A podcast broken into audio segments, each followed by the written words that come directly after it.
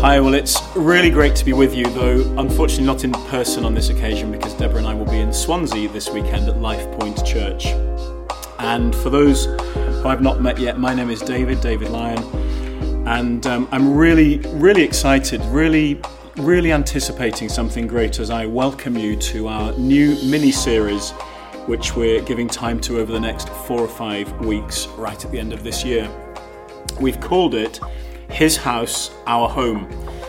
And our aim is to look afresh at some of the really vital aspects of our foundations together as a church. There's a brilliant um, story in Genesis 28, and uh, many of you will know it. It's uh, the story of Jacob having a dream, a very famous dream. And in it, he sees a stairway connecting earth to heaven, and he sees angels descending and um, ascending on the stairway. And uh, the Lord promises him in this dream that his offspring will multiply and spread out, and that they will be a blessing to the whole earth. And God assures him that he's with him and he will not leave him until all those promises have been fulfilled. It's a fantastic dream. And when Jacob uh, wakes up, he realizes that the Lord is present in that place. He says, What an awesome place this is! This is none other than the house of God. This is the gateway to heaven. Now, in the New Testament, uh, it's clear that this, uh, this, this house is fulfilled in the church, that the church is the fulfillment of these pictures and these promises. When Jesus said he would build his church on a rock solid foundation in Matthew 16, he wasn't describing a physical building. And then Paul tells us in Ephesians 2 that as God's people, we are being built together to become a house in which God dwells by his Spirit. I'd just like to read those verses. It's Ephesians 2 17 to 22. Paul says, When Christ came, he proclaimed the good news of peace to you who were far away, and peace to those who were near. For through him we both have access uh, by one Spirit to the Father. So then, you are no longer foreigners and strangers, but fellow citizens with the saints and members of God's household built on the foundation of the apostles and prophets, with Christ Jesus himself as the cornerstone. The whole building is being fitted together in him and is growing into a holy sanctuary in the Lord, in whom you also are being built together for God's dwelling in the Spirit.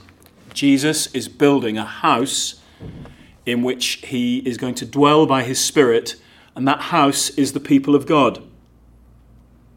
He's building his church, and she is his body, she's his bride, she's his gateway through which earth will connect with heaven. She is the dwelling place of his Spirit, and through her, as God promised to Jacob, the whole earth will be blessed. This is his house, and she has already become the home of millions and millions of people. Now, we want Living Rock to be a faithful, vibrant, authentic expression of what Jesus has in his heart for his house. And we hope that it will be not just a secure home for you and your family, but a home for many hundreds of new people over the coming years. These really are significant days for us to be alive and joined together. Something profound is happening. There is a thief who seeks to steal and kill and destroy, but the church that Jesus is building will never be overcome, as he promised when he said he would build his church.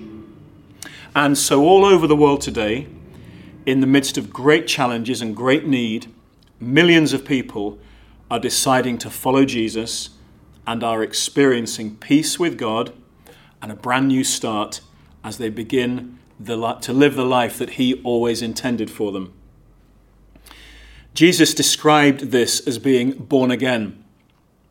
And when we're born again in this way, as He describes in John 3, we are radically transferred out of our old way of life, which Paul calls the domain of darkness, and placed securely in the kingdom of his Son. Colossians 1, verse 13. God's kingdom, in which Jesus is King of kings and Lord of lords. The kingdom of God, we often describe it, define it as, as being the rule and reign of God in action, the dynamic ruling of God. And it exists wherever his will is done, here on earth as it is in heaven. Jesus taught us that in Matthew 6 uh, when he taught the disciples to pray the Lord's Prayer.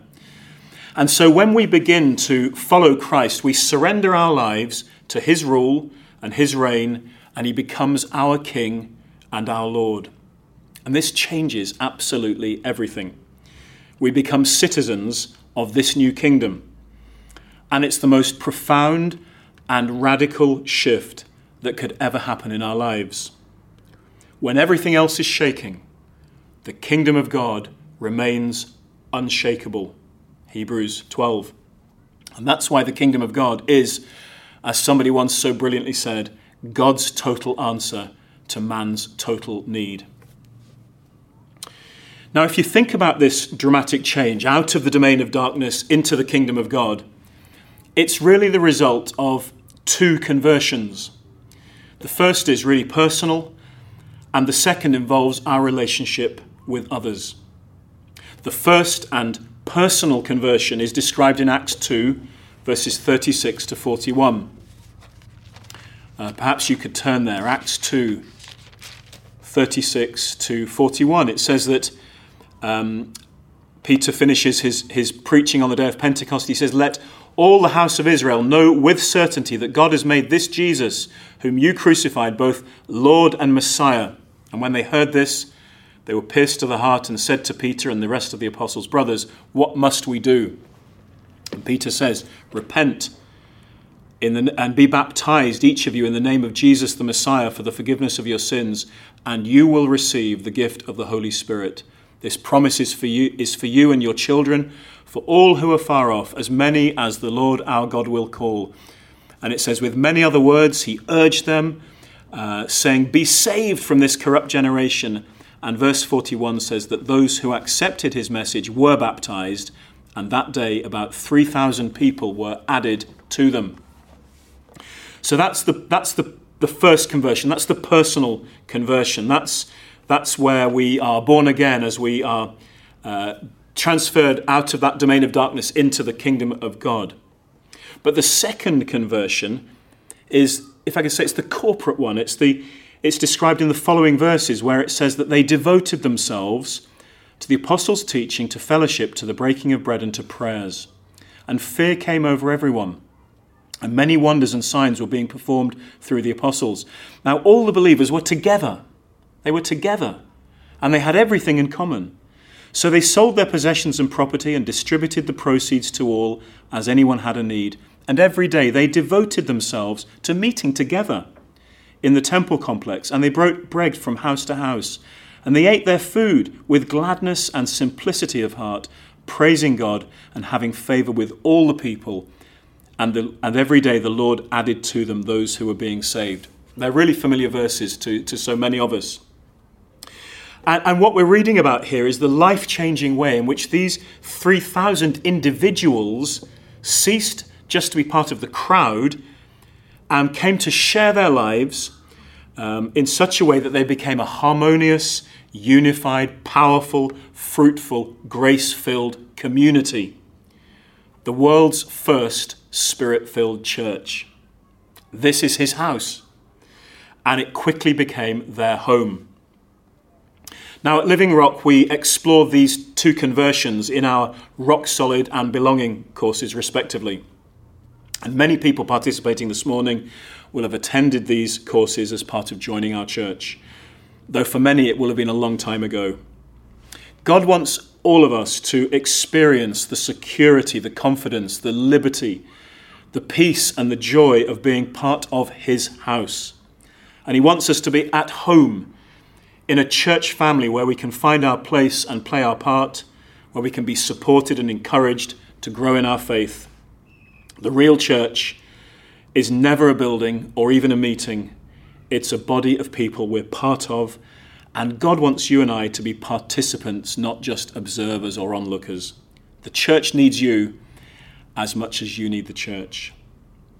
So, over these next uh, few weeks, we're going to be looking at different aspects of these things. First of all, at leadership in the church, the ways that God cares for his people and equips us to grow in our faith. We will consider the differences between the gifts and of government.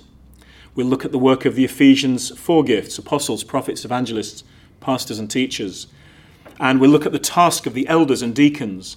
And we'll look at the way each part of the body is equipped to play their part. We're going to dispel some myths, and I trust we'll help you function with real confidence. And then, secondly, we'll look at some important aspects of stewardship the way in which God entrusts us with his resources and his riches. We're going to talk about generosity, about tithes and offerings, and about what Jesus meant when he promised that good stewardship would result in true riches. And then, thirdly, we'll look at some things that we can expect in our gatherings, whether they're in our congregations or from house to house because Jesus promised that when we meet together, He is present with His power, in His power. And so we'll say something about worship, prayer, and prophecy, Paul's instructions about the uncovering and covering of the head, and the way in which the gifts of the Spirit can most beneficially operate when we meet. Wow, there's so much to look forward to. And in just a moment, and for the rest of this morning, we're going to say a few more things about the church and the Word of God, the Bible. This will help set the scene for the other three sessions because understanding a bit more about the nature of the church and the nature of the Word of God is vital in empowering us to overcome in the battle for truth that is raging all around us. All of this seems to be very timely for us right now. Over the last few weeks, we've been slowly, patiently regathering, and we're nearly there. It's been great to see each other again and to see also so many new faces as God, as God is adding to us. What a great blessing that is. And so, what better time to restate these vital truths, to remember what joins us together to know who we are and what we believe. For some, it's been a long time since you joined us, and this will be a great reminder. For others, this will be a great introduction. These are the things that we do and will teach across our apostolic sphere, in our churches here and in Kenya, and everywhere else where God joins people in relation with us. We want to equip everybody to be able to share with others the reason for our hope. We want you to be able to talk about Jesus and his house and our home with growing confidence. Jesus urged us when he gave that um, wonderful little parable of the two types of builder. He urged us to dig down deep and build our house on a rock solid foundation. That's in Matthew 7. And we really hope this mini series will help us to do just that.